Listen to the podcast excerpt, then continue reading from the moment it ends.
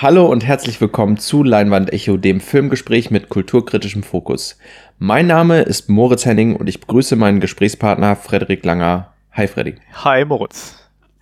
Hi. So, nach unserer kleinen ungeplanten Sommerpause sind wir jetzt wieder da. Und äh, wir haben einen Film mitgebracht und äh, ja, den hast du mir eigentlich empfohlen, weil ich ihn noch nicht gesehen hatte bis dato. Äh, du kannst ja vielleicht mal kurz sagen, so ein bisschen was dazu erzählen. Also, ähm, genau, Uncut Gems mit Adam Sandler ist der Film von den Safdie Brothers. Ich weiß nicht, ob so ausgesprochen wird. Würde ich ähm, jetzt auch sagen, ja. Ich habe mir den Film angeguckt ähm, zum ersten Mal, das ist schon eine Weile her. Ähm, also er kam, glaube ich, 2019 raus, äh, Ende des Jahres. Ich habe mir, glaube ich, Anfang 2020 irgendwann angeguckt, letzten Jahres halt. Ähm, und war erstmal begeistert, aber auch gleichzeitig äh, schockiert. Also, weil der Film hat mich eine ganz schön stressige Nacht gekostet irgendwie. Ich habe mir den nachts an, bis spät in die Nacht angeguckt. Meine Freundin war schon am Schlafen und war danach extrem aufgebracht und äh, in sehr schlechter Stimmung, muss ich ganz ehrlich sagen. Äh, ich, fühlte, ich fühlte mich so auch wie so auf so einem Drogentrip, der äh, schiefgelaufen ist, so ein bisschen.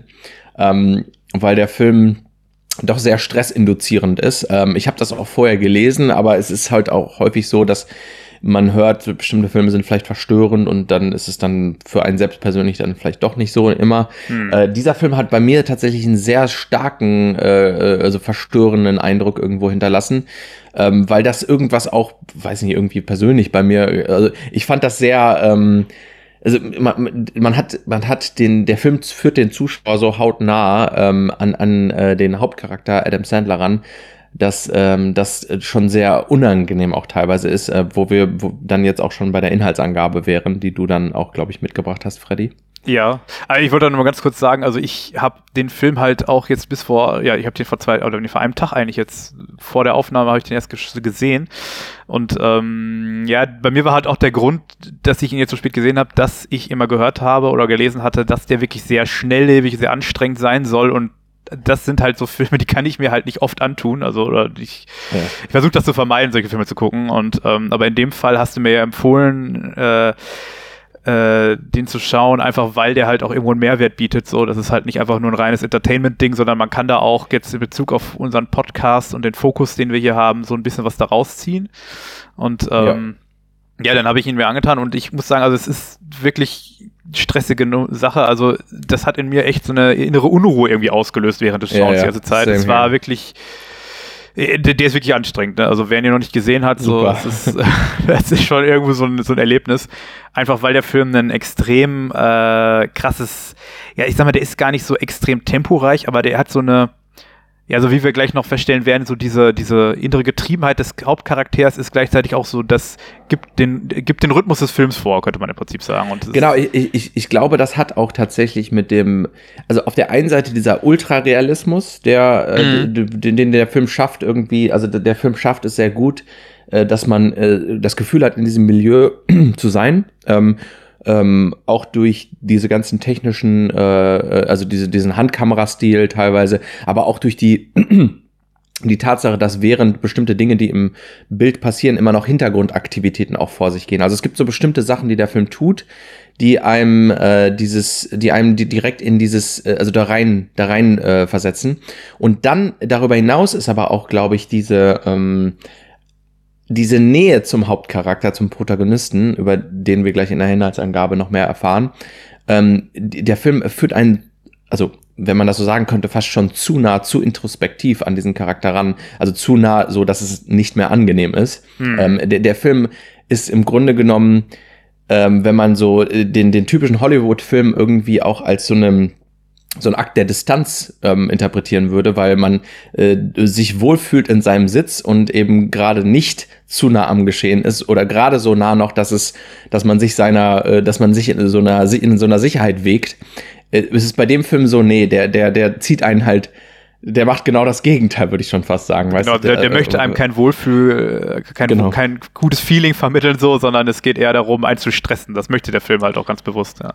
Genau, und deswegen fand ich ihn auch für den Podcast passend, weil wir sind ja, wir sind ja eigentlich eher so bis, also man könnte sagen, so Horror fokussiert, aber ich finde, der Film hat auch so ein bisschen so einen existenziellen Horror, den, mit dem er sich beschäftigt und ähm, beziehungsweise äh, der Film fühlt sich, es ist, glaub, ja auch ein A24-Film. Genau, das habe ich eben auch noch gesehen. Lustigerweise wusste ich das vorher gar nicht, dass der, ähm, also wo ich jetzt gerade nach der Inhaltsangabe hier nochmal, äh, wo ich mir die aufgerufen habe, dass das ja auch so ein Brückenschlag ist zu Filmen, die wir ja schon mal besprochen haben, so ein bisschen. Genau, ja, ja, genau. Deswegen dachte ich, passt es auch irgendwo da äh, rein. Und ähm, für mich, ja. für mich persönlich, aber das ist, denke ich mal, auch so ein bisschen Ansichtssache, aber für mich ähm, hat der Film schon sehr, sehr viele sozialkritische, kulturkritische Bezüge. Ähm, ja. Ja, das Interessante, also ich habe, als ich, bevor ich den Film gesehen habe, äh, hatte ich mir gar nicht irgendwie äh, vorstellen können, dass das stimmt. Aber ähm, ich muss sagen, jetzt wo ich ihn geschaut habe, beim Schauen auch sind mir viele Sachen direkt aufgefallen, wo ich dachte, okay, ja, das ist äh, das ist eindeutig, dass man da irgendwas in der Richtung ähm, ja, daraus Ich meine, jetzt, jetzt, jetzt, bevor du die Inhaltsangabe nochmal ähm, noch machst, die erste Szene des Films ja. ist ja schon, da sehen wir ja schon so Gesch also wir, sehen quasi einen Prozess von Diamant, ein roher Diamant. Genau, es aus, geht ja, ähm, genau, wo der rausgefördert wird aus der Erde und auch mit welchem, auch mit welchem Elend das verbunden ist. Also der macht genau, direkt so einen genau. sozialkritischen genau. Blick eigentlich auf, schon in der ersten Szene, genau. ja. Ja, da, da, genau das wollte ich sagen, ja. Also das ist vielleicht auch ganz interessant, das äh, vor der Inhaltsangabe zu sagen, weil jetzt in der Inhaltsangabe, die ich jetzt vorlese, äh, kommt das auch gar nicht vor, sondern das ist jetzt nee, nee, so das, das, das habe ich mir schon gedacht. Ja, ja genau. ähm, diesmal auch eine Inhaltsangabe, äh, zusammenfassende Handlung beziehungsweise des Plots kurz als äh, Opener. Äh, diesmal aus dem Wikipedia-Artikel, dem deutschsprachigen. Auf Deutsch heißt der Film auch Der schwarze Diamant, was ein bisschen irritierend ist. Ich verwechsel den immer mit Der dunkle Kristall dann irgendwie. Aber es äh, hat mich ein bisschen irritiert immer, aber Uncut Gems halt auf Englisch von 2019. Ähm, ja, legen wir los. Mitten im New Yorker Diamantenviertel betreibt Howard Ratner, gespielt von Adam Sandler, mit vier Mitarbeitern ein kleines Schmuckgeschäft. Hier führen ihm auf Provision tätige Vermittler Kunden unter anderem aus der Rapper- und Sportszene zu. Der wettsüchtige Howie ist in dieser traditionell jüdischen Enklave gut vernetzt, aber auch stark verschuldet und wird zunehmend von Gläubigern und Geldeintreibern verfolgt. Eines Tages erwartet Howard die Lieferung eines großes, großen Opals aus Äthiopien. Er glaubt, dass dieser mindestens eine Million Dollar wert sei. Über seinen Makler lernt er Kevin Garnett kennen, ein Boston Celtics Spieler. Kevin führt den Opal gern, würde den Opal gerne kaufen, in der Hoffnung, durch ihn bei seinem nächsten Spiel wieder etwas mehr Glück zu haben. Howard möchte den Stein aber nicht verkaufen, sondern bei einer Auktion am folgenden Montag versteigern. Er erlaubt Garnett jedoch, den Opal über Nacht mit nach Hause zu nehmen. Als Pfand nimmt er Garnets Meisterschaftsring. Da Howard ein notorischer Glücksspieler ist, verpfändet er diesen Meisterschaftsring, um mit dem Geld eine Sportwette abzuschließen. Dies führt dazu, dass das ganze von ihm errichtete Kartenhaus in wenigen Stunden zusammenfällt. Wobei das mit den wenigen Stunden, kurze Anmerkung, ein bisschen irritierend ist, weil der Film ja sich über mehrere Tage zieht. Also es ist, es stimmt schon, aber es ist jetzt nicht so eine Sache, nicht so ein Ding, dass das jetzt innerhalb von fünf, sechs Stunden passiert, sondern ähm, da, da, da spielen dann schon so ein, paar Tage ja, rein, ja. Die, die vergehen dann in dem Film. Aber so weitestgehend ist die Inhaltsangabe schon ganz passend, deswegen haben wir die jetzt auch ausgewählt. Ja, ja, also äh, ist mir jetzt auch aufgefallen, die hat schon äh, relativ viele Aspekte in wenigen Sätzen des Films, äh, also relativ viel Inhalt des Films in wenigen Sätzen ähm, beleuchtet. Ja. Ähm, bevor wir jetzt äh, ein bisschen tiefer einsteigen, ähm, würde ich ganz gern, gern noch was zu dem äh, Protagonisten sagen, Howard, und zu dem Schauspieler, von dem er gespielt wird, nämlich Adam Sandler. Ähm, und zwar, äh, ich, also meine persönliche Erfahrung mit Adam Sandler und Adam Sandler Film ja. war bis dato, beziehungsweise bis zu diesem Film eigentlich, beziehungsweise es gab da noch einen anderen, den fand ich ganz nett, Punch Drunk Love oder so, keine Ahnung, ähm, mit ja, von Paul Thomas Anderson. Hm. Er war noch, das war noch so ein Film, wo, äh, wo halt kein, keine typische Adam Sandler Comedy. Ich war aber echt ähm, unheimlich mitgerissen von seiner Performance bei diesem Film, äh, Uncut Gems. Hm. Äh, also ich, ich, ich war schockiert, wie, wie gut er diese Rolle gespielt hat. Äh, also wirklich, ich war, ich war immer wieder verblüfft. Ähm, ich muss dazu sagen, ich finde also diesen Film, ganz unabhängig jetzt von dieser, von diesen kulturkritischen Bezügen, finde ich den Film auch, ähm, was so ähm, die Psychologisierung äh, eines Protagonisten angeht, sucht seinesgleichen dieser Film. Also ich, ich, ich habe wenig Filme gesehen, die, ähm, die so, so viel, also so viele Dynamiken, so viele Charakterzüge in einem, also ich kenne das eher aus so Büchern, aus der Literatur, äh, dass ich, hm. dass ein Charakter so viele, so facettenreich und komplex und unabhängig von, ähm, also unabhängig von so einer ähm, Einteilung in äh, Gut und Böse auch, also ähm, dargestellt wird. Also so so, so, so ultra realistisch wirklich wird ja. er in diesem Film. Äh, also er, er, fühlt sich an wie eine echte Persönlichkeit. Und das sieht man wirklich ganz, ganz selten, finde ich, in Filmen. Also ja. ganz selten, dass, ein, dass eine Persönlichkeit, auch in einem Film wie zum Beispiel einen guten Film, einen großartigen Film wie Parasite, wo man sagen könnte, das ist ein guter Film, sind die Charaktere nicht so so fühlbar, so so empathisch äh, gezeichnet, so nuanciert äh, und so komplex. Ne? Ja, die also Perspektive das, ist distanzierter trotzdem, ne? Genau. Ja, ja, genau. Die Perspektive ist, das ist immer noch eine plakativere Perspektive, mhm. richtig, bei äh, Parasite. Und hier ist man wirklich im Charakter. Aber es, ich kenne auch andere Filme, die sehr, die, die sich nah an Charaktere heranwagen, wo aber man nicht diese Nuancen hat und diese Vielschichtigkeit, äh, psychologische Vielschichtigkeit. Also ich war da echt absolut begeistert. Ähm, jetzt nochmal auf so einer rein psychologischen Ebene. Ich war absolut begeistert von diesem Charakter und auch, wie ich finde, der, also man könnte ja jetzt sagen, das ist, der ist sehr flawed oder der hat sehr viele ähm, Mank, ähm, also der hat sehr, viel, sehr viele Probleme, da gehen wir jetzt gleich auch noch drauf ein. Ähm, ähm, unabhängig davon, finde ich, hat der Film aber einen sehr, mh, mm, also irgendwo auch einen empathischen äh, Blick auf den Charakter. Also, weil er, weil er ihn im Grunde genommen eben nicht als äh, ich, ich habe nicht ich, ich hatte nicht das Gefühl, dass der Film äh, Howie äh, ähm, als irgendwie Idioten darstellen will, in keinster Weise. Nee, du? nee, das, das habe ich auch nicht empfunden, aber auch gerade dadurch, dass er halt immer an der Person Howard hängt, auch der Film.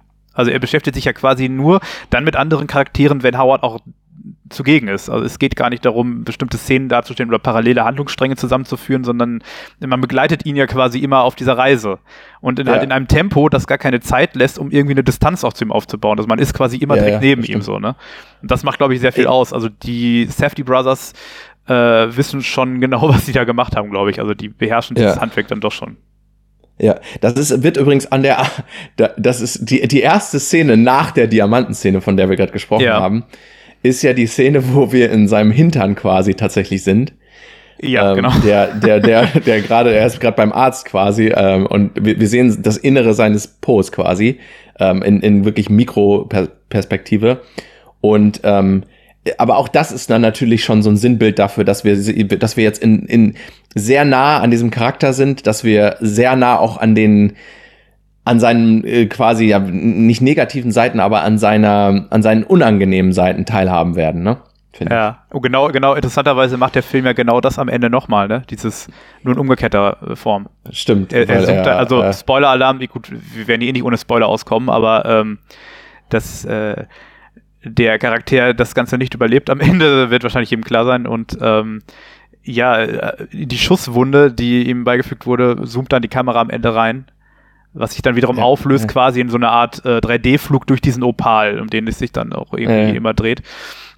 Also da, da macht der Film halt so auch stilistisch und ästhetisch halt ganz interessante Sachen so, ne, die dann auch ähm, ja nicht nur zum Interpretieren einladen, sondern die ganz bewusst offensichtlich auch so genauso inszeniert sind, wie sie inszeniert sind.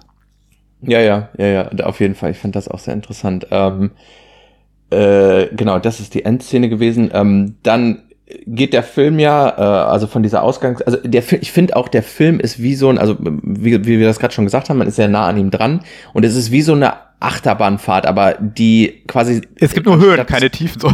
genau, die immer weiter beschleunigt wird. Genau, bis also es am Ende runtergeht, bis, genau. Genau, bis es am Ende dann der der große große Fall kommt. Also und und das das da da, da sind wir dann direkt finde ich schon ein, bei diesen äh, Persönlichkeitsdisposition von Howie, ja. äh, der, der ja beständig getrieben ist, ne? der ja, ähm, der ja nur in einem Modus existiert, und zwar ist das dieser Modus von, ja, könnte man sagen, Kompensation. Also ja. er, er ist beständig nur in seiner, also seine Sucht beherrscht ihn. Er ist ja. quasi, ja, da sind wir jetzt auch schon beim Begriff der Autonomie angelangt, auf den ich sowieso kommen wollen würde. Ähm, er ist quasi in, man könnte sagen, also er ist in keinster Form autonom, mhm. ähm, weil er, weil er nur von diesem, von diesem Suchtgefühl getrieben wird. Und ähm, da wollte ich noch mal ganz kurz mit äh, äh, einen, einen amerikanischen äh, Philosophen äh, einbringen, der, mit dem Namen Harry Frankfurt, der ähm, eine Autonomiekonzeption quasi ähm, im Grunde genommen gemacht hat ähm, in seinem berühmten Essay äh, Freedom of the Will and the Concept of a Person, äh, wo er beschreibt, wie ähm, unterschiedliche, be beziehungsweise wie, wo er, wo er sagt, dass sich Autonomie äh, dadurch auszeichnet, dass ähm, im Grunde genommen die ganzen inneren äh, Motivationen, die Charaktere umhertreiben, äh, in einer gewissen Kohärenz zueinander stehen. Ähm, wogegen, äh, also beziehungsweise auch der eigene Wille im, im, in einem Verhältnis steht zu den anderen eigenen Motivationen, die einen umhertreiben. Also das, was man eigentlich will, ist auch das, was man tut in irgendeiner Form.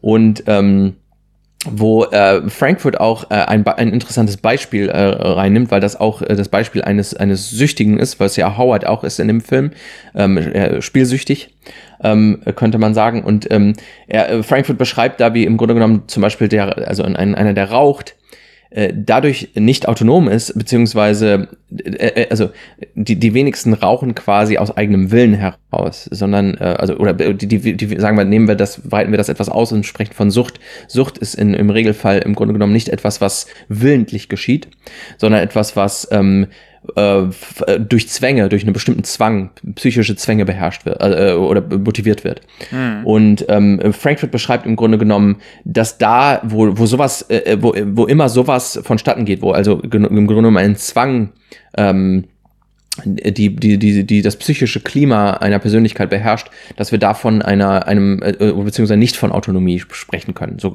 jetzt wirklich vereinfacht etwas dargestellt. Und ähm, das fand ich in Bezug auf Howard halt sehr interessant, weil er, ähm, wie ich das jetzt gerade auch schon gesagt hat, eigentlich nur umher, also äh, er, er ist quasi wie in einem beständigen Kompensationsmodus. Er, er, er sucht immer und das treibt dann auch im Grunde genommen diesen diese Achterbahnfahrt voran, von der wir gerade gesprochen. haben. Es geht immer nur eine, gibt immer nur eine Erhöhung, ein noch extremer, noch äh, also noch einen Schritt weiter. Also diese diese ähm, Compulsions, diese Zwänge beherrschen ihn halt komplett. Hm. Das Ding ist ja auch, dass dann, also das Interessante ist ja, dass der Film auch quasi äh, so eine, so eine, ähm, ja, dieses Konglomerat aus inneren und äußeren Zwängen zeigt. Ne? Also auch, auch, wie diese, diese Dynamik auch sich immer wieder verschärft dann gegenseitig so ein bisschen. Ne? Also dadurch, dass er da halt diese, also dass er diese inneren Zwänge hat, führt ja auch dazu, dass er immer wieder Probleme bekommt, die dann von außen wiederum ja. äh, Nachwirkungen nach sich ziehen, wie beispielsweise diese Geldeintreiber, die ihm ständig an die Wäsche wollen. Und, aus, und er versucht sich dann immer wieder aus diesen Situationen herauszubringen, äh, mit Ideen, die gar nicht so schlecht sind. Allerdings hängen die dann auch meistens wieder immer damit zusammen, dass er irgendwie auch in diese, in, in, ja, mit diesen, mit diesen Süchten versucht, dann irgendwas zu kompensieren. Ne? Also er, es gibt ja diese, ja. gerade zum Ende des Films diese, diese Situation, dass er die, er hat ja quasi das Geld plötzlich wieder zusammen, um sich da rauszukaufen aus der Situation. Ja, er hat ja. diesen Opal dann verkauft am Ende doch noch. Das beherrscht und, ihn. Genau, und er hat die Möglichkeit, sich da rauszukaufen und es wäre alles in Ordnung. So, er hatte keine Probleme. Aber also er. Äh, wieder, wieder Autonomie dann. Genau, er, er würde er Autonomie wiedererlangen. Aber das Ding ist, dass dann genau. in dem Moment diese inneren Zwänge wieder zu groß sind. Also er hat dann die Möglichkeit, seine, seine Mitarbeiterin, mit der er auch eine Affäre hat, ähm, zurückzurufen und zu sagen, sie soll zurückkommen mit dem Geld, was er ihr vorher gegeben hat, und dann könnte er das diesen Geldeintreibern geben. Das Ding ist aber, dass er sich nicht überwinden kann, wirklich auf die Wahltaste zu drücken und das ihn dann halt in diese Schwierigkeiten bringt, die dann genau. letzten Endes zu seinem Tod führen, sogar könnte man sagen. Ja. Er wird vollends beherrscht von dieser, von diesem Gefühl, von dieser Idee, von diesem Drang. Ne? Ja. Ähm, also das nimmt ihn komplett ein. Ähm, äh, und ähm, genau, was ich gerade noch dazu sagen wollte, ist, also man muss natürlich noch erwähnen, vielleicht dann, äh, Howard ist quasi auch ein notorischer Lügner, also er, er er, er, lügt, was das Zeug, ja, also, genau. wie nur möglich. Er, er belügt quasi jeden. In, also er, es gibt, glaube ich, keine Person, zu der er ehrlich ist. Also ja. es, er, er, läuft als notorischer Lügner rum und ähm, es, es geht ihm quasi eigentlich immer nur, er, benutzt natürlich auch Leute, ne? aber äh, man, man, man könnte da auch wieder argumentieren, dass er im Grunde genommen, äh, da er auch nicht autonom ist, gar nicht, ähm, also man könnte von ihm gar nicht sagen, fast, äh, äh, also er, er kann gar nicht anders, als Leute zu benutzen, weil er, weil er so von diesem, äh, wie gesagt, von diesen Drängen beherrscht wird, äh, ja. was wir ja gerade schon gesagt hatten. Genau, das ist eigentlich nur eine andere ähm. Facette von diesem, was ich, was ich eben meinte, mit, dass er nicht auf diese Wahltaste drücken kann. Genau. genau. Genauso befällt es sich halt bei ihm mit dem Lügen. Ne? Also ja, ja. Er sucht in den ja, einzelnen Situationen, in denen er sich dann auch, wo er dann sein, ich glaube, es ist der Schwiegervater, ne, den er dazu überredet, äh, mitzu, mitzuwetten. Bei der Auktion, ne? Ja. Ja, ja, ja das, das ist, ich glaube, sein Schwiegervater, ja, ja.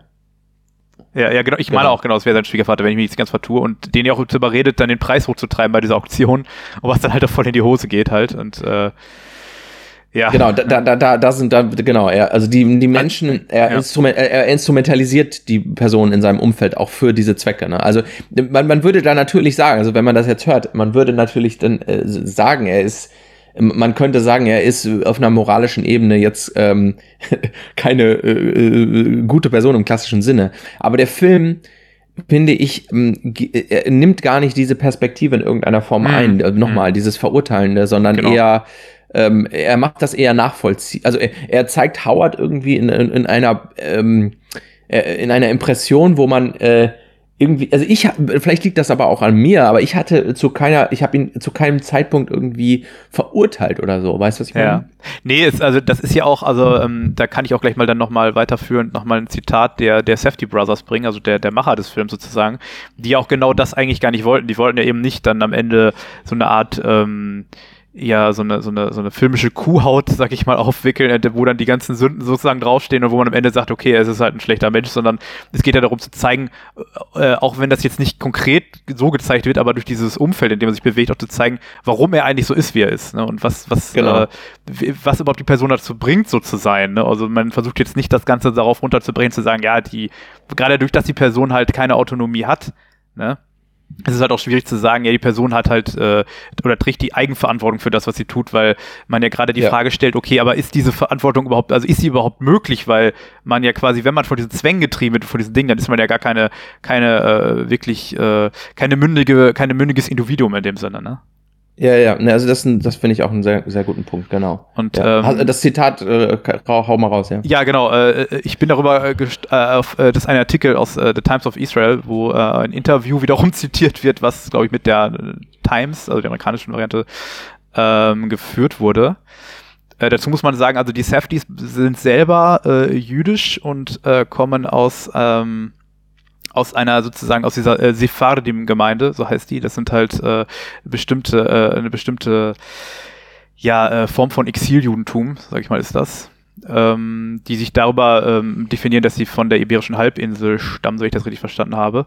Und ähm, das ist wohl so, dass in diesem in dieser New Yorker Juwelierszene und Schmuckszene ist es wohl so, dass da sehr viele dieser, dieser, dieser, dieser jüdischen, also dass diese jüdische Gemeinde da sehr viel Einfluss hat, weil sehr viele Personen da aktiv sind und diese Safety Brothers wohl ähm, durch ihre Verwandtschaft da selber irgendwie Connections haben. Also der Vater war zum Beispiel selber ähm, äh, Juwelier in, in New York damals, ähm, während ihrer Kindheit und äh, dadurch haben die halt Charaktere auch schreiben können, die sehr nah an diesen realen Figuren sind, weil die das halt selber kennengelernt haben. Ne? Also es ist jetzt nichts rein Fiktives, sondern ähm, es hat auch einen Grund, warum das so realistisch wirkt, weil da diese Personen halt sehr realistisch sind, einfach so. Ne? Und ähm, ja, dann ging es halt auch ein bisschen darum, warum äh, dieser Film halt so jüdische Stereotypen nutzt und äh, in welchem Zusammenhang man das Ganze nutzt, weil man könnte, wenn man diesen Film ganz oberflächlich betrachtet, ihm äh, vorwerfen, sag ich mal, dass, also das macht der Artikel jetzt auch so am Anfang die, als Intro oder als Einsteiger, dass man sagt, ähm, ja, äh, man könnte ihm ja quasi vorwerfen, so jüdische, äh, antijüdische Stereotypen oder äh, auch äh, antisemitische Stereotypen einfach so zu ver, ähm, ja, zu reproduzieren irgendwo. Ne, aber ähm, die Safeties wurden darauf auch angesprochen im Interview und haben dazu halt ähm, ganz klar Stellung bezogen. Und ähm, das Zitat dazu möchte ich jetzt einmal ähm, vorlesen. Uh, I think uh, what you see in Howard is the long delineation of stereotypes that were forced onto us in the Middle Age, when the church was created, when Jews were not counted toward population, and their only way in their only way of acquiring status and as an individual, as a person who was considered a human being, was through material consumption. Also das hat äh, Josh Safdie halt darauf geantwortet. Also es, es geht quasi darum, dass ähm, man zeigt auch, dass dieser Habitus, in dem die sich bewegen, quasi von Generation zu Generation weitergegeben wird und darin eigentlich seinen Ursprung hat, dass die Juden quasi ex exkludiert waren vom Rest der Gesellschaft und gar nicht über die möglichen, äh, also ähm, über die, die meisten Wege, über die man halt Status erlangen kann, gar keinen Zugang hatten.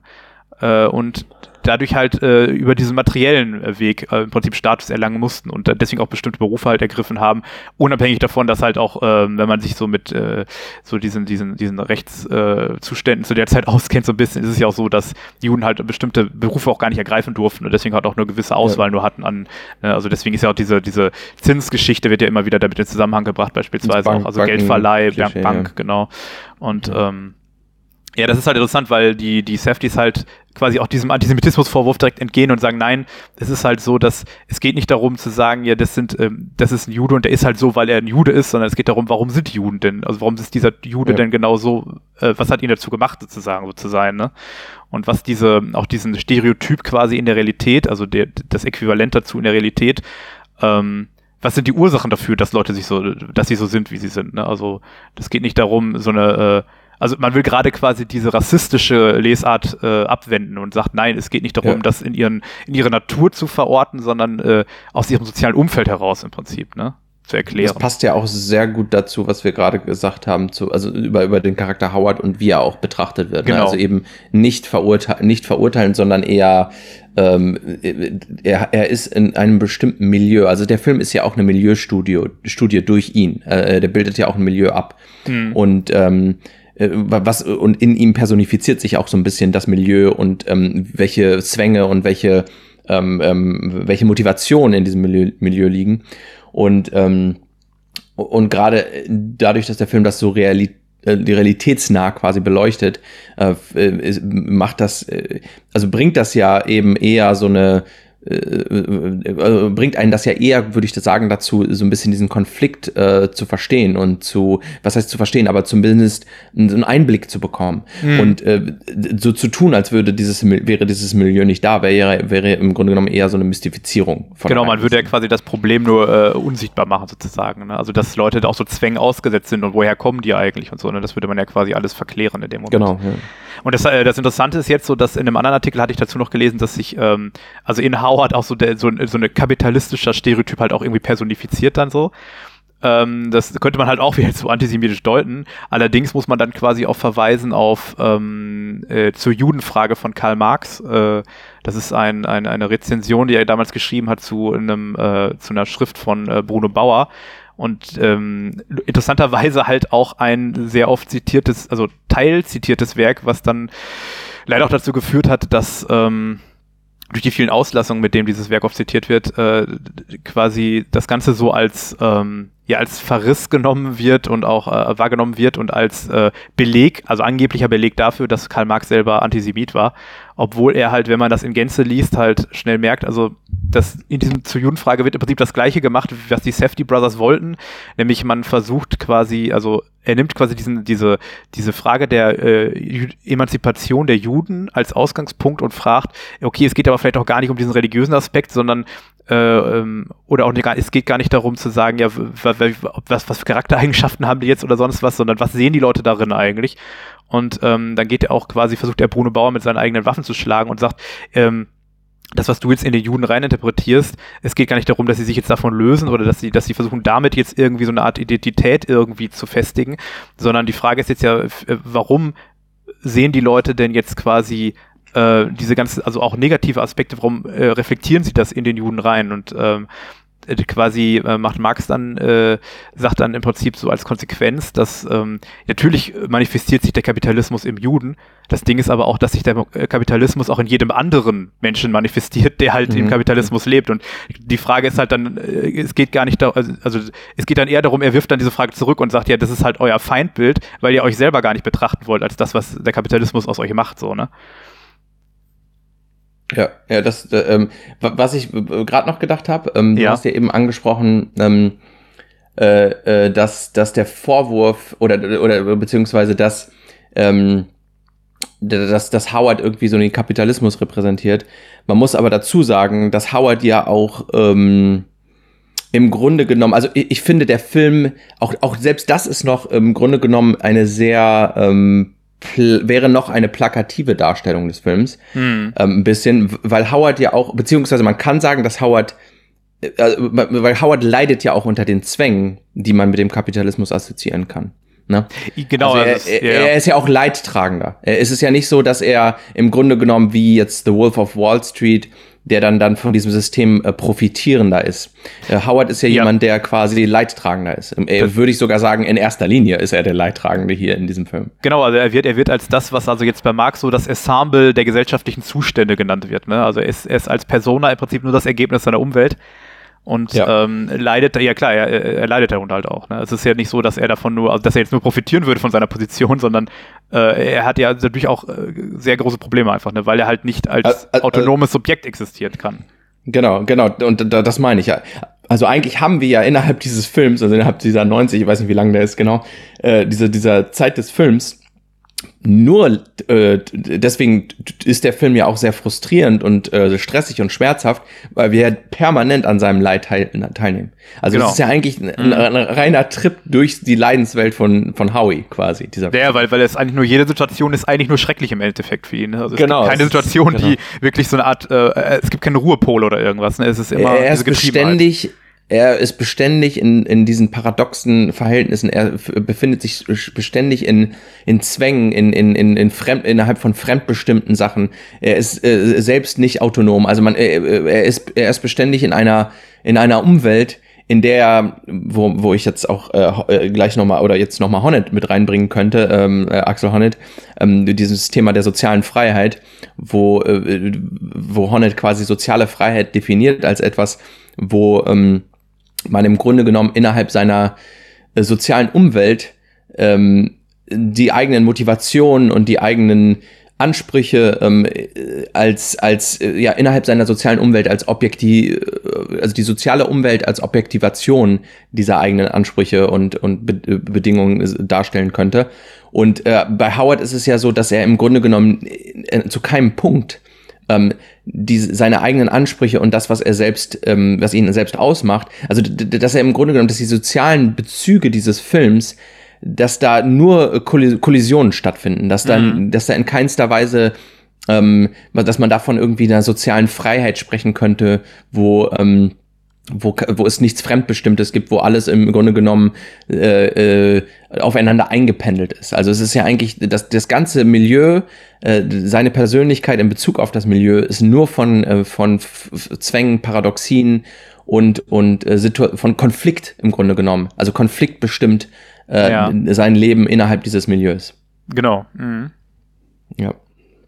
Ja, wenn du möchtest, kannst du auch äh, da jetzt mit, mit dem angekündigten äh, Einstieg, also weitermachen. Äh, Achso, ja genau, ich habe noch, du meinst das Zitat, ne? genau, das Zitat, ja, du hattest da jetzt noch was. Ja, ich, ich muss mir das dann tatsächlich nochmal aufrufen, weil, ja, weil ich äh, äh, das, das ähm, gerade irgendwie dann nochmal geschlossen habe und dann nicht wieder aufgerufen habe.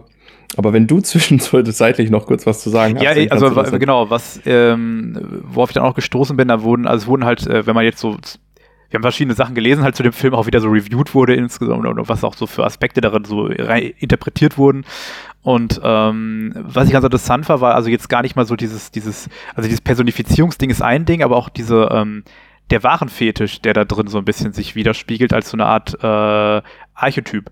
Also dieser Opal ist ja quasi ähm, so der, der, der Dreh- und Angelpunkt so dieses Films irgendwo so ein bisschen, weil er so quasi der Auslöser ist ja für diese ganze, diese ganze Situation, in der sich dann befindet.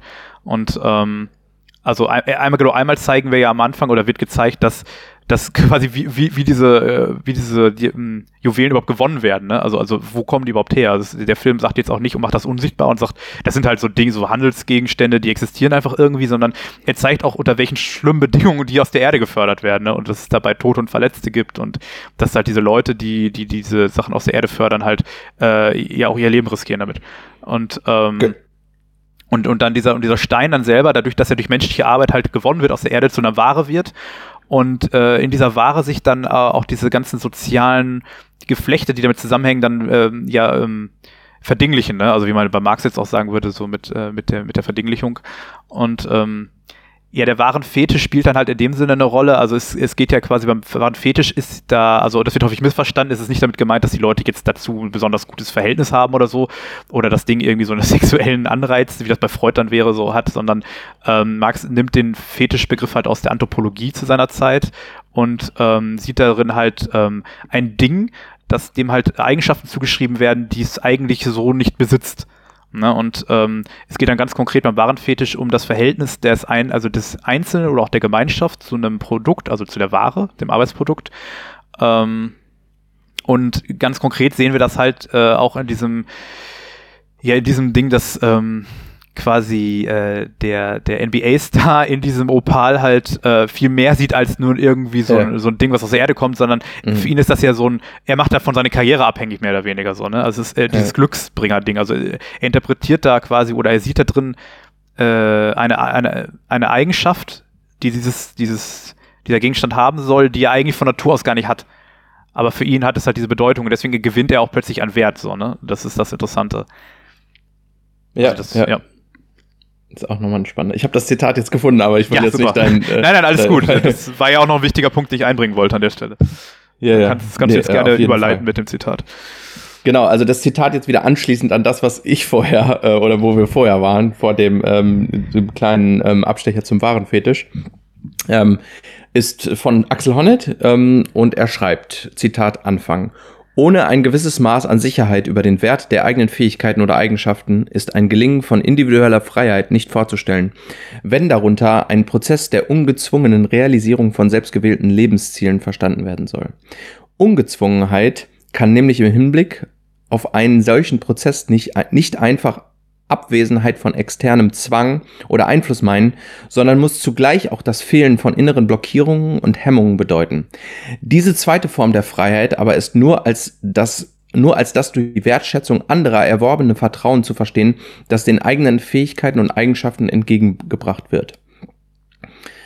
Genau, äh, Zitat Ende. Ähm, Beziehungsweise ich kann auch den nächsten Satz noch ergänzen, äh, einfach so mal. Insofern hängt die Freiheit der Selbstverwirklichung von der Voraussetzung von Gemeinschaften ab, in denen die Subjekte sich im Lichte gemeinsam geteilter Ziele wechselseitig wert, wertschätzen. Aber das finde ich geht jetzt ein bisschen ab von dem mhm. äh, Kernpunkt äh, des Zitats, weil ähm, das Zitat spricht ja jetzt davon, ähm, dass ähm, im Grunde genommen, also was ich eben schon angedeutet habe, dieses, diesen Aspekt der sozialen Freiheit, dass man sich quasi ähm, dass man sich quasi innerhalb äh, des sozialen Milieu, Milieus, in dem man sich bewegt, ähm, äh, ja, also in irgendeiner Form auch wertgeschätzt fühlt. Also Howard ist ja sicherlich ein Charakter, der, beziehungsweise ist ja so ein, so ein Charakter, der im Grunde genommen permanent im, in diesem Kompensationsmodus sich bewegt. Das heißt, ähm, man könnte jetzt vermuten oder annehmen, dass er jemand ist, der äh, dessen äh, psychische Disposition jetzt so quasi äh, aus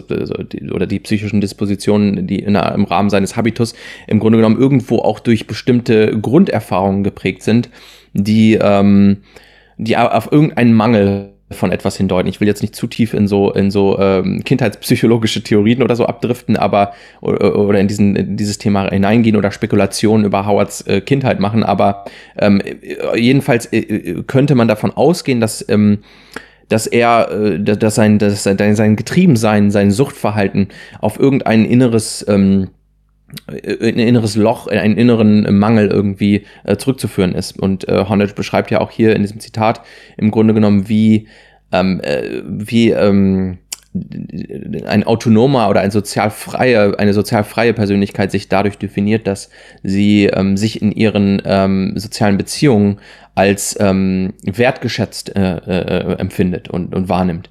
Und ähm, fand ich, ich fand das einen interessanten Bezug jetzt auch zu diesem Film, weil man äh, bei, bei Howard jetzt im Grunde genommen nicht das Gefühl hat, dass er in irgendeiner Form sich ähm, innerhalb seines sozialen Milieus aufgehoben fühlt, sondern er ist, ähm, er, er, er, er versucht beständig irgendeinen inneren Mangel auszugleichen, ja. Hm.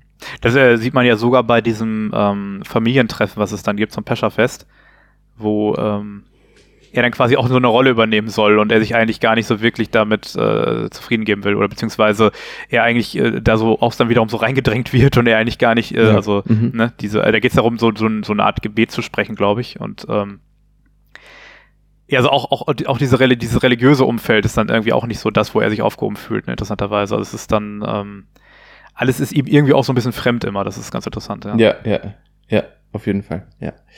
Ähm, genau. Ähm, und ähm, ja, ich, ich fand das nochmal ganz spannend, also diesen Bezug zu, herzustellen, auch wenn ich da nicht zu tief reingehen wollte, halt zu diesem, ähm, diesem Aspekt der, äh, also wir waren ja eben schon bei, der Auto, bei dem Autonomiemangel von Howie ähm, und seiner, seiner inneren Entzweiung, Entfremdung und Getriebenheit und ähm, äh, das auch nochmal auf so diese Gemeinschaft zu beziehen, auch wenn man dann, dann natürlich sehr spekulativ agiert, äh, wenn man äh, analysiert, woher das jetzt äh, genau kommt. Aber ich, ich fand es nochmal interessant. Und was ich auch nochmal ergänzen würde, ähm, in Anlehnung jetzt, aber äh, doch in, dann eine etwas andere Thematik gehend, ist ähm, auch, dass ja dieser, ähm, äh, da sind wir wieder bei der, bei Howard quasi als als ähm, oder beziehungsweise als im Film als so ein bisschen als dass er im Grunde genommen Teil des des, des Kapitalismus und auch der Kapitalismuskultur ist äh, dieses Streben auch nach äh, Gewinn ne? also dieses beständige Gewinnstreben und äh, auch dieses ähm, diese kulturelle Verankerung äh, dieses Wertes also für das hatte ja auch einen jetzt ganz unabhängig von den äh, seinen psychischen Dispositionen die ihn dazu führen ähm, ist es sicherlich kein Zufall, dass er sich dieses äh, oder dass er dieses dass, dass dieses Material, also das Geld in diesem Fall äh, oder Kapitalgewinn in, in, bei ihm äh, dieses ähm, so, so einen hohen Wert hat und dass dass auch dieser dieses diese Gier danach so einen hohen Wert hat, äh, beziehungsweise also dass es diese Gier danach gibt und diese starke Motivation ähm, noch mehr Gewinn äh, äh, einzufangen. Ne? Hm. Ja, das ist ja auch eine, also auch, auch irgendwo eine Schlüsselszene zum Ende hin oder so drei Viertel des Films eigentlich, wo er dann im Büro sitzt und diesen Opal verkauft an den NBA-Spieler und ähm, ihn dann quasi anstachelt, so auch ein bisschen so in, seine, in seine Welt mit reinzieht, so, ne? Also dieses, ähm, ja, wo er ihm selbst ja, dann nochmal darlegt, quasi, dass, dass dieses Wetten und so, dass das ist und dieses Gewinnen wollen, das ist halt seine Form von Sport, ne? Um ihn das so um ihn dann zu zeigen, weil er, weil er, der, der Sportler ja quasi dann sagt, ja, du hast mich ja die ganze Zeit verarscht, so, du warst ja nicht einmal ehrlich zu mir, ne? Und äh, er ihm dann versucht klarzumachen, warum er das tut, was er tut. Also er versucht quasi ja, so seine, sein Inneres Szene, nach außen ja. zu kehren, so ein bisschen, aber gleichzeitig ja, auch wiederum mit dem, mit der Absicht, ihn äh, dahin zu bewegen, dass er, dass er alles gibt und er wiederum auf ihn wetten kann. Das ist auch so. Also, ja, also er instrumentalisiert ihn im gleichen genau, Moment, wo er, Moment, wo er sich ihm öffnet, so ein offenbart. So. Genau, ja, genau ja, stimmt, also eine ganz interessante Szene, finde ich, wirklich. Weil er kann ja auch sowieso nur durch diesen Modus fungieren. Das ja, ja, genau. Also er kann, er kann ja gar nicht wirklich von sich aus ehrlich sein. Das ist ja nicht das Ding. Also genau, er kann ja, das ja gar nicht. Ja, es geht ja. nur durch diese, also das, das ist, glaube ich, der, wo er sich zu sich selbst am ehrlichsten ist, der Moment. Und gleichzeitig ist es wieder ein Moment, wo er, wo er diesen, wo das alles in diesem Modus operandi dieser, dieser Zwänge irgendwie so äh, wiederum stattfindet, ne? Ja, äh, was, was ich auch da, was mir da noch einfällt, weil, wir, weil du jetzt von der Szene gesprochen hast, würde ja. ich gerne auch mal auf eine andere Szene auch zu äh, sprechen kommen. Ähm, weil es gibt eine Szene in dem Film, die ich auch sehr tragisch fand. Also die hat mich auch sehr, sehr, uh, die, das war so ein Schlag auch in die Magengrube irgendwo. Hm. War diese Szene, wo er ähm, wo er im, äh, äh, im, im Büro bei sich ist mit seiner, seiner Freundin da quasi und er quasi, ähm, er telefoniert mit ihr, ich bin mir gerade nicht sicher, er bricht quasi zusammen, also er, er, sie hat ihn betrogen irgendwie und das ist für ihn auch, das verletzt ihn auch, also er ist ja, ähm, kann man ja dann, wie gesagt, von ausgehen, dass er innerlich ein sehr verletzter Charakter ist und also äh, haben wir gerade schon gesprochen, dass er irgendwie in irgendeiner Form ähm, so, so einen Mangel ausgleichen muss, also und äh, dann gibt's diese eine Szene, wo er quasi zusammenbricht so ein bisschen. Also das ist die einzige Szene im Film, wo er quasi mhm. so, wo er aus seinem Modus auch äh, äh, so, so, so, so, also beziehungsweise wo, wo man sieht, wie wie äh, er im Grunde genommen, wie, wie instabil das Ganze ist, sein, ja. also sein, sein, sein Gerüst und wie er ähm, äh, dann so, also innerlich irgendwie zusammenbricht und dann auch äh, ähm, ja, ich glaube, das ist ein gutes Telefongespräch. Du hast den Film jetzt äh, aktueller gesehen. Ich ja, ja, genau. Es ist, es ist, genau. Es, äh, äh, die Szene findet statt im Anschluss nach dieser Auktion, die ja total misslungen ist. Und genau, ähm, ja. er hat ja quasi jetzt nichts gewonnen dadurch, weil nämlich sein Schwiegervater quasi dieses Geld dann äh, äh, zahlen muss und er muss ihm das rücküberweisen plus Provision noch und so. Also er hat eigentlich Geld verloren in dem Moment, wo er diese ganze, diese ganze Auktion durch, äh, durchgerockt hat.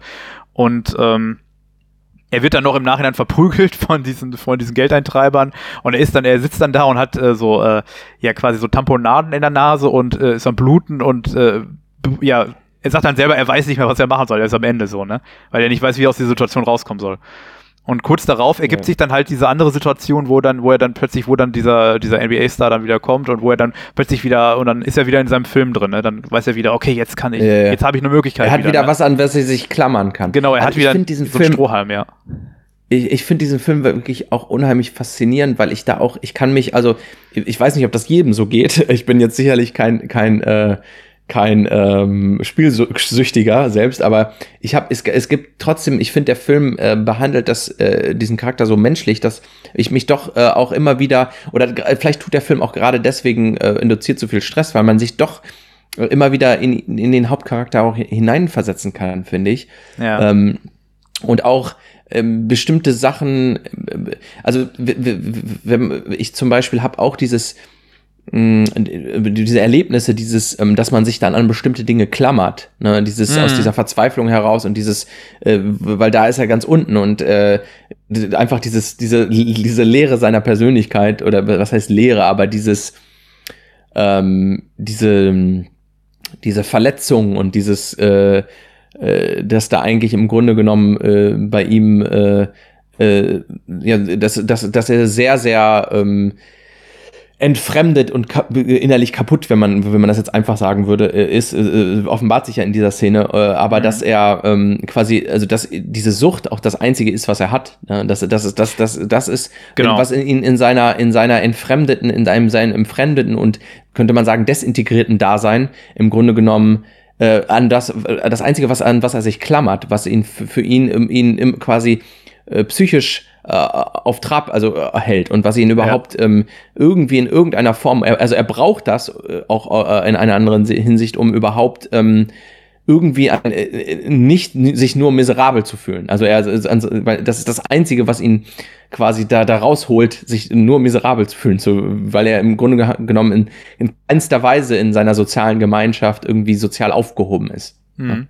Interessanterweise ist es ja gleichzeitig auch das einzige, also diese Spielsucht ist ja quasi das einzige Bindeglied zwischen diesen verschiedenen Welten, in denen er sich ständig bewegt. Ne? Also diese, diese, diese einmal diese Familien, dieses Familienumfeld, dann dieses berufliche Ding, dann noch dieses, diese Liebhaber, also diese, diese, quasi diese Affäre, die er hat. Und alle diese drei Welten, wenn man das ja. jetzt mal so als drei, so, ne, so äh, das dreifache Leben bezeichnet, dann ist das einzig verbindende Element, was alle gemeinsam haben, ist halt diese Spielsucht irgendwo. Und das, was, was, was überall gleichzeitig auch immer die Oberhand behält ne? und äh, ja, quasi auch immer darüber entscheidet, wie er jetzt mit diesen Sachen umgeht und wie er diese, wie er quasi diese einzelnen Welten in Relation zueinander setzt. Ja, ne? Ja, ja. Äh, da, da fällt mir auch noch was ganz, ganz äh, Interessantes ein. Da, da bin ich froh, dass es mir noch einfällt, bevor wir also quasi zum Schluss kommen würden. Ja. Ähm, äh, und zwar ähm, ähm, diesen Aspekt, mit, äh, beziehungsweise es gibt da auch eine Szene, wo er ähm, bei seiner Familie ist. Und ähm, also bei seiner, seiner, seiner, äh, seinen Kindern und seiner quasi, äh, ich weiß nicht, ob die schon geschieden sind. Ja, ich glaube, die sind noch nicht geschieden, aber die sind sprechen im, davon, im Scheidungsprozess genau. quasi. Mhm. Ja, genau. Und ähm, äh, das ist einfach auch eine sehr, sehr brutale Szene auf irgendeine Weise, weil er, er quasi seine Frau dann äh, an einer Stelle darum bittet, auch ähm, äh, also an, einem dieser Zusammenkünfte mit der Familie quasi darum bittet, ähm, ihn, ihn doch zurückzunehmen, was äh, die, die Frau lacht, belächelt das im Grunde genommen nur und sagt dann, äh, also sagt dann, wie annoying er ist, was ist. Ja, genau, er ist der nervigste Mensch, den sie je kennengelernt hat, sagt yeah, sie, genau. sozusagen, ja. Und und äh, das ist eine, äh, ich fand die Szene auch sehr hart, aber es, die, die zeigt auch im Grunde genommen, wie, also wie er quasi sich, äh, ja, sich selbst verleugnen muss, beziehungsweise wie er auch äh, sich selbst aufgeben muss, um das, also in, in, dass er im Grunde genommen so, wie wenig Wertschätzung er erfährt, auch weil er so ist, wie er ist, natürlich, ja. weil er so gebrochen ist, wie er ist, ja, aber klar. wie wenig er quasi auch die Möglichkeit hat, ähm, äh, da aufgefangen zu werden, weil er, weil er von seiner Frau quasi gehasst wird. Also ja. das ist ja, ja, also das, das ist ja, wie gesagt, auch wieder eine soziale Beziehung, die im Grunde genommen wie äh, äh, Rahel Yegi das zum Beispiel äh, sagen, äh, beziehungsweise wie äh, Rahel Yegi Entfremdung definiert hat, eine Beziehung der Beziehungslosigkeit. Also es ist eine mm. Beziehung, die im Grunde genommen eigentlich keine, keine richtige Beziehung ist, sondern sie ist eine, ist eine kaputte, eine, eine, eine, eine fragile, ähm, destruktive Beziehung, die äh, äh, dadurch bestimmt ist, also zu der Frau jetzt oder auch zu der Familie, ja. dass sie Konflikte beinhaltet. Ne? Also sie ist quasi, sie trägt bestimmte Konflikte, diese Beziehung, und äh, die, die sind einfach da. Und äh, sie, sie es ist, also auch da wieder, wenn man jetzt in dieses soziale Freiheitsthematik reingeht, ähm, äh, in keinster Weise ist es da so, dass man, ähm, dass er, dass er sich in diesen, in diesen Beziehungen auf irgendeine affirmative Weise verhalten kann, sondern es ist ja. nur durch Konflikt geprägt. Die, also beide kommunizieren ja quasi auch immer nur wenn es darum, wenn es um die gemeinsamen Kinder geht, so, ne? Also es, Ja, die ja, haben ja quasi richtig. so voneinander entfremdet, dass es ja quasi gar keine gemeinsame Ebene mehr gibt, außer diese Kinder. Also ob es am Anfang jetzt diese Sache ist, dass er da sitzt und diese quasi das Spiel schaut, auf das er gewettet hat, und sie sagt, ja, der Sohn ist schon im, im Bett und äh, er, er soll, er soll jetzt bitte gute Nacht sagen gehen, ne? Und er dann immer, ja, noch eine Minute, noch eine Minute. Und äh, Ja, das ist ja ein Ding, und dann geht es ja nochmal um diese Schulaufführung, wo er dann auch da ist, aber äh, das dann auch darin endet, dass er halt mit diesen, mit diesen Schlägern dann wieder aneinander gerät und so. Und ähm, also das einzig verbindende Element ist dann irgendwo sind dann diese gemeinsamen Kinder und eigentlich sind die, also beide Charaktere so voneinander entfremdet, dass es quasi gar keine Gemeinsamkeit mehr gibt irgendwie. Also irgendeine Ebene, auf der sie kommunizieren sonst. Ja, ja, ja, nee, das ist auch noch, äh, genau, das ist also eine durch, durch und durch entfremdete Beziehung, genau, Ja. ja. Also ich finde, dass die- dieses, äh, dieses, äh, äh, bringt das ja gut auf den Punkt, dieses von einer Beziehung der Beziehungslosigkeit zu sprechen. Mhm. Ähm, äh, überhaupt in allen seinen sozialen Bezügen, ne? Das sind Ja. alles solche, so, Ja, so, so eine Form. Richtige Freunde hat er ja nicht. Das ist ja so. Genau. Also Und- die, am, und seine die selbst- ja. Nee, Also selbst seine, seine, seine Partnerin da, also die, die Frau, mit der er quasi ähm, ähm, eine romantische Beziehung zu dem Zeitpunkt äh, dieses Films ähm, äh, hat, äh, äh, ist ja auch durch Konflikte geprägt, ne? Ja. Äh, die Beziehung. Wohl interessanterweise diese, also diese Affäre quasi sogar noch die ist, die ihm am nächsten ist irgendwo so auf irgendeiner ganz komische Das stimmt. Art. Ne? Also Ja, absolut. Ja, weil- das ist das Absurde halt daran so ein bisschen. Ne? Äh, Da hat man, ja genau, und die beiden, das finde ich auch, ähm, ich fand das auch sehr romantisch in dem Film. Also das hat mich auch äh, sehr, sehr, ähm, das ging mir so nah, weil ich fand Mhm. das, ich fand der Film ist auch eine Love Story auf einer bestimmten Ebene. Und ähm, ich glaube, äh, das habe ich ist mir in, den- in den Rezensionen oft aufgefallen, dass da äh, sehr wenig drüber gesprochen wird über diesen Aspekt, aber ich habe Ja. das sehr, sehr stark auch als so eine Liebesgeschichte wahrgenommen, äh, eine verzweifelte, tragische Liebesgeschichte, aber nichtsdestotrotz eine Liebesgeschichte, ähm, auch mit diesem, äh, dieser Helikopter-Szene am und so am Ende so dieses, Ja. dass die beiden sich so, so, ein- so, ein, so ein Eskapismus auch so ein bisschen, also dass sie, die beiden so ein, so ein romantischem Ideal auch noch ähm, hinterher eifern. Ja. Und, also er und er mit, mit, mit dieser, mit diesem Mädel. Also es ist schon noch die, dass, dass, dass, dass es da irgendwas gibt, wo das Ganze nicht, nicht aufhört, aber wo die sich dann doch noch Erfüllung finden. Ne? Äh, also Ja. da hatte ich das Gefühl, dass die diesen so, so einem Ideal noch hinterher eifern, so ein bisschen, die beiden. Und in der, in der Beziehung noch so ein bisschen so ein Hort des, der Hoffnung irgendwie ähm, Ja. ist. Also Ich habe interessanterweise beim Schauen so erst den Eindruck sogar gehabt, dass das, ähm, also vielleicht sind beide Aspekte sogar relevant oder wahr, dass das, ähm, dass die aber auch in so einer gegenseitigen Abhängigkeit irgendwie voneinander existieren und dass das so eine, Ja. also man spricht ja von Co-Abhängigkeit so ein bisschen, ne? Also diese, dass es eigentlich Ja, eine ja. toxische Beziehung ist, aber die können sich da beide nicht von den, nicht entfernen so, ne? Also weil beide irgendwie Ja. aufeinander angewiesen sind auf dieser merkwürdigen emotionalen Ebene, die sie dann pflegen, ja. Ja, wobei, wobei, also toxische Beziehungen finde ich dann auch in Anführungsstrichen, weil man Ja, kann ja, auch jetzt nicht in, so in diesen ja. Verhältnissen, also m- äh, an, an dem Punkt, an dem wir sind in diesem Film, kann man ja nicht mehr von äh, nicht toxischen Ja, ja, es Verhältnissen ist, versprechen. also vielleicht die am Also wenigsten, ist- am wenigst toxischste Beziehung, so, äh, die, Ja, genau. Also es ist ja alles, es Alltag. ist ja, es ist, eine, es ist in irgendeiner Form natürlich eine destruktive Beziehung, aber sie, sie, sie, diese Beziehung findet ja auch innerhalb eines bestimmten habituellen Angebots statt. Ja. Und äh, ist limitiert auf bestimmte Formen der ähm, Kommunikation, der Interaktion. Und diese Formen sind ja Teil dieses Milieus auch. Also das Ja, ja, heißt, klar. diese Beziehung ist destruktiv aufgrund der äh, der Faktoren beziehungsweise aufgrund der der der ähm, Funda des Fundaments, auf dem diese Beziehung überhaupt äh, aufbaut. Mhm. Ne? Ja, genau, so ein, genau. Also da würde ich auch sagen, da ist es halt auch so eine ambivalente Nummer. Also äh, konkreter wird es dann, wenn es dann um seine angeblichen Freunde geht, also quasi diese Leute, die für Geld dann Kunden ran schaffen, so ein bisschen in seinen Laden. Äh, wo dann ja. Ja. auch schnell klar ist, dass er, er kann sich auf die ja genauso wenig verlassen, wie sie auf ihn. So, es ist, äh, ne, ist also außer dieser geschäftlichen Ebene und da versucht auch jeder seinen Vorteil herauszuschlagen, irgendwo, soweit es Ja, geht, ja. gibt es halt es gibt keine richtige Freundschaft, auch wenn die dann ankommen und sagen, hier, das ist mein Bro und komm rein und so, wo die auf dieser Ja, ja. Konzertszene sind und so, ne? Und aber eigentlich, äh, ja, es ist, äh, Also es ist eine, es ist eine verfehlte Soli- Solidarität. Es ist im Genau. Grunde genommen eine, ja, es ist auch wieder so eine, so eine, ähm, so, so eine Paradoxie innerhalb dieser Lebensform, dass diese, dass diese äh, im Grunde genommen die, die Idee oder das Fundament, äh, wodurch quasi eine, eine, eine, eine solidarische Gemeinschaft oder eine Beziehung oder eine Freundschaft, äh, wenn man das jetzt auf dieses, auf dieses, auf diese Sprache bringt, ähm, aufgebaut ist, im Grunde genommen gar nicht erfüllt wird oder erfüllt werden kann innerhalb Ja. dieses äh, sozialen Kontexts, ne? Ja, Genau. Das äh, finde ich auch einen sehr spannenden Aspekt nochmal. Mir ist gerade eingefallen, da könnte man sogar, aber da, äh, da habe ich jetzt nichts vorbereitet, man könnte sogar an der Stelle noch auf so diesen Hegelschen Freundschaftsbegriff eingehen und äh, den Film darauf noch untersuchen, aber äh, das ist mir jetzt ein bisschen zu weitgehend an der Stelle. Deswegen, ich habe da jetzt auch nicht zu vorbereitet. Das ist nur so ein, wer will, kann da noch mal ein bisschen recherchieren an der Stelle. Äh, da kann man bestimmt auch noch was rausholen aus dem Film, aber äh, da das war jetzt nur so ein Gedanke, der mir noch gekommen ist gerade. Ja, das ist, das ist äh, aber echt interessant, dass du das sagst, weil ich meine auch, dass äh, in, in, in diesem Buch ähm, äh, Kritik von Lebensformen von Ja. Rahel Jeggi, Ja. dass sie auch da eine Stelle hat, wo sie dann über, über so ähm, ähm, ja, Lebensformen, destruktive Lebensformen spricht, beziehungsweise Lebensformen, die ähm, im Grunde genommen ähm, pathologisch sind, in Anführungsstrichen. Äh, und dann spricht sie auch irgendwie von diesem Hegelschen Freundschaftsbegriff, aber Äh, ich könnte jetzt ich- auch das nicht Ja, genau äh, ra Nee, rauswählen. Ich, kann ich jetzt auch nicht machen. Schwach. Ich müsste, ja genau. ja. Ich weiß, weil, äh, wo du eben äh, Hornet, äh, Axel Hornet noch gebracht hast, also ich weiß auch, dass Hornet sich teilweise in seinem Anerkennungsbegriff darauf bezieht, auf dieses Ja, ja, Freund, diese. Freundschafts, äh, diese Definition von Freundschaft bei Hegel. Ja, ja, das stimmt, ja. Äh, aber ich, ich müsste das auch jetzt noch mal raussuchen, Ja. um da äh, genau äh, für diesen Film jetzt äh, diese Bezüge herzustellen. Ja. Ähm, ja, ja.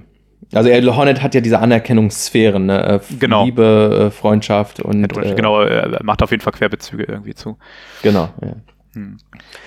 ja nee, ähm, da da ähm, haben wir ja doch viele, viele spannende Aspekte. Also das, so habe ich das auch empfunden, dass der Film im Grunde genommen auf der also auf der ersten Ebene ist der Film sehr psychologisch, aber äh, ich finde ihn, wobei, wobei, selbst das könnte, man, äh, könnte man jetzt bestreiten, weil, äh, Mm. wie gesagt, hatten wir ja schon besprochen, dass der Film eigentlich mit diesem Opal beginnt und äh, dementsprechend auch ähm, eigentlich erst sogar die sozialen Bezüge herstellt, aber er fühlt sich äh, auf so einer, so einer Gefühlsebene Genau. fühlt er sich erstmal so ein bisschen psychologischer an. Ich finde aber der, ähm, der Schein trügt quasi an der Stelle, weil der Film, also natürlich ist der Film hochgradig psychologisch, aber äh, ich finde, der Film ist sehr, sehr stark eben doch eingebettet in die, in, in, in so eine Milieustudie und in, in diese ganzen äh, sozialen Bezüge, die sind schon sehr, sehr wichtig in diesem Film. Ja.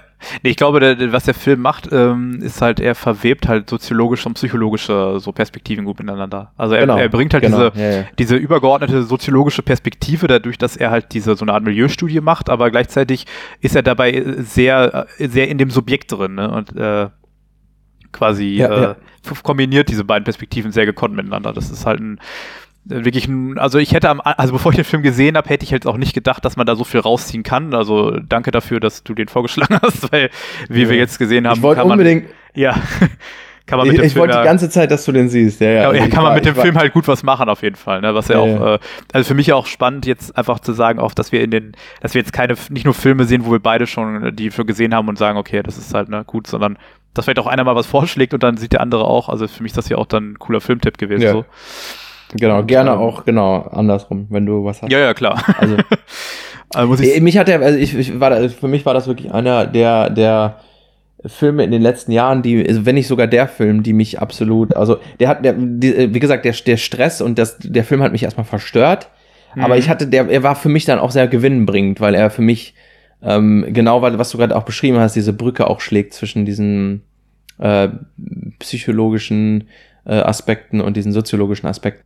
Und Ja. ähm, ich, ich und wie wie ähm, äh, empathisch und detailliert der Film das macht. Also diese und, und auch diese Komplexität aufzeigt, ne? Ähm, also und diese diese ganzen verschiedenen Dynamiken auch einfängt. Ähm, äh, da, übrigens das auch noch mal, äh, das wollte ich eben noch sagen, äh, so was so so so so diesen Komplexitätsgrad auch dieser sozialen Welt angeht, die der Film abbildet, äh, finde ich wird auch noch mal ganz schön klar an der an, an dem äh, am Ende quasi des Films, also äh, quasi das das das quasi die Szene, die das Ende quasi ausmacht, wie es ausgeht, ist ja, dass Howard diese beiden ähm, ähm, Konsorten, also diese beiden Typen, die quasi ähm, ähm, für den, äh, wie heißt der Typ jetzt, Äh, für, also für denjenigen arbeitet, bei dem Howard Schulden hat und äh, arbeiten, Ja. bei dem Howard Schulden hat. Die beiden äh, sind, äh, weil Howard seine Wette macht, sperrt er die beiden quasi ein in der in dieser finalen Szene und ähm, wartet, wie, wie der Ausgang der Wette ist. Das ist extrem spannend, dieser ganze Teil auch des Films. Und dann äh, gewinnt er die Wette, aber ähm, und eigentlich hat er jetzt quasi, kann er, äh, also kommt dabei viel Geld raus quasi und kann jetzt im Grunde genommen diese Schulden abbezahlen. Und das wissen die auch, die sehen das, die da äh, Mhm. anwesend sind. Die sind die ganze Zeit in diesem äh, abgeschotteten ähm, Panzerglas-Bereich äh, Bereich quasi. Werden dann, dann lässt er die beiden raus und dann erschießt er äh, Ja, der eine von denen Howard. schießt ihn direkt. Ja. Genau. Und da, da, da, da- daran fand ich aber, sieht man auch nochmal gut, wie komplex und ähm, weil das war jetzt war, war etwas auch, ähm, also genauso, genauso komplex, wie Howard vielleicht nach außen wirkt oder so, so undurchschaubar, wie Howard wi- im Grunde genommen ähm, äh, scheint, ist ja, äh, hat man jetzt hier nochmal eine, auch eine ganz, eine, eine, eine Persönlichkeit, die irgendwie auch ähm, ganz ganz äh, in einem äh, bestimmten Eigensinn handelt, den man Mhm. jetzt, ähm, weil, weil wir diese Persönlichkeit auch gar nicht beleuchtet haben, jetzt auch gar nicht äh, aus dieser Introspektive sieht, wie man das bei Howard tut bei seinen Aktionen. Äh, aber äh, da kommt noch mal eine ganz andere Komplexitätsebene auch rein, da, eine andere Dynamik, mit der man gar nicht gerechnet hat, auch so, ne? Ja, also, Also- der Film äh, betreibt ja so ein bisschen Foreshadowing, indem er halt immer wieder zeigt, dass diese Person, die ihn dann am Ende erschießt, ihm ja auch wirklich sehr, sehr feindlich gesinnt ist. Ne? Also man hat immer wieder diese Nee, Situation, stimmt, wo, ja, er, wo er sehr übertrieben reagiert auf ihn. Ne? Also wo dir auch selbst dieser, äh, er ist ja, glaube Ja, ich, eigentlich nur arbeitet er ja für diesen anderen, ne? Für diesen Arno, Genau. oder wie der heißt, ne, glaube ich. Genau, Und, äh, und eigentlich ist er ja nur so, ein- so ein Handlanger und trotzdem ähm, wendet er halt immer übertrieben Gewalt an gegenüber, gegenüber ihm, also gegenüber dem Protagonisten, ähm, über, über Howie. Äh, obwohl er das teilweise Genau. gar nicht müsste, so ein bisschen, ne? Also das ist halt. Genau, man- und, und die ja. Aktion am Ende, dass, dass er ihn tötet, das ist auch gar nicht, also er, er da agiert er gar nicht mehr im Sinne Anus. Und Nee, nee, er tötet ihn ja auch. Genau. Ja. Und, und, der über, genau, genau, er tötet ihn auch und äh, der Arno ist ja vollkommen schockiert, dass er das tut dann auch, ne? Ja, genau, er sagt ja, was, was, warum hast du das jetzt getan? So, ne, sagt er noch Genau, so. und er, er, er hat dann, er hat dann seine eigenen Motivationen, er überfällt dann ja den Laden sogar. Genau. Also, das, Er lässt das Ganze- ist, er- er- entweder- eine ganz andere Richtung. Genau, dann. entweder will er das Ganze aussehen lassen wie ein Raub oder will er halt dann noch in dem Moment das rausholen, was geht in der Situation, die eh schon komplett verfahren ist, weil er gerade zwei Leute getötet hat. Äh, Und, aber äh, aber ja. es ist einfach, man, man, hat, man hat wieder eine andere Dynamik laufen, die gar nicht, ähm, mit der man gar nicht gerechnet hat im Grunde. Also Genau, deswegen ist das, ich das finde, ein, ein Twist, der funktioniert am Ende lustigerweise dadurch auch so ein Genau, bisschen. Ne? Oh, äh, genau, weil er zeigt auch noch mal die Komplexität dieses, äh, dieses Milieus, in dem man sich Ja, befindet. und wie unberechenbar Also das auch ist halt genau, irgendwie. Ne? genau, genau, ja, genau. Ja, das meine ich. Ja, ja ähm, ich finde, dann haben wir schon sehr, sehr viel jetzt ähm, rausgehauen so und gesagt und Ja. besprochen. Ähm, äh, Im Grunde tatsächlich, obwohl ich das äh, äh, erst nicht gedacht habe, habe ich aber alles, was ich mir aufgeschrieben habe, irgendwie doch reinbekommen. Ja, ich, äh, Ähm, ich bin da auch doch zufrieden mit dem, was ich Ja, ja, auf jeden Fall. Ja. ja. Ist ganz gut gelaufen, ne? Ja. Ähm, dann, dann würde ich sagen, beenden wir das Ganze für heute. Was ich aber noch ganz kurz einmal sagen wollen würde, ist, dass wir äh, ja im Grunde genommen das jetzt so ein bisschen frei Schnauze machen. Also wenn wir Bock auf eine Filmbesprechung und Zeit haben, weil wir müssen das halt mit unseren eigenen ähm, Terminplänen quasi mal vere äh, vereinbaren können. Und deswegen müssen wir das so ein bisschen äh, spontan entscheiden, was wir jetzt genau als Thema wählen. Also es wird nicht immer abwechselnd eine, eine, eine Filmbesprechung und, und, und, und ein, ein Thema quasi sein, sondern wir machen das so ein bisschen frei Schnauze. Ne? Genau, je nachdem, wie es gerade passt. Ne? Nur, dass wir auch dann regelmäßig Content liefern können. Nur es ist dann halt nicht immer mal so, mal so, sondern es kommt dann mal so, wie es kommt. Ne? Aber es wird auf jeden Fall regelmäßig Content geben in irgendeiner Form und äh, dass das dann irgendwo gesichert ist auch. Ne? Das ist, glaube ich, ein guter Kompromiss. Und Ja. äh, damit ihr auch nichts verpasst, äh, könnt ihr den Podcast dann ja auch abonnieren, um jetzt mal diesen typischen Call to Action am Ende nochmal zu bringen. Ja, dann, dann wisst ihr auch immer, wenn was Neues kommt. Oder auf Instagram folgen, da findet ihr uns auch. Und ähm, jo, das wäre es dann Jo. auch von meiner Seite. Jo, dann äh, würde ich mich auch verabschieden. Bis zum nächsten Mal. Bis zum nächsten Mal. Ciao.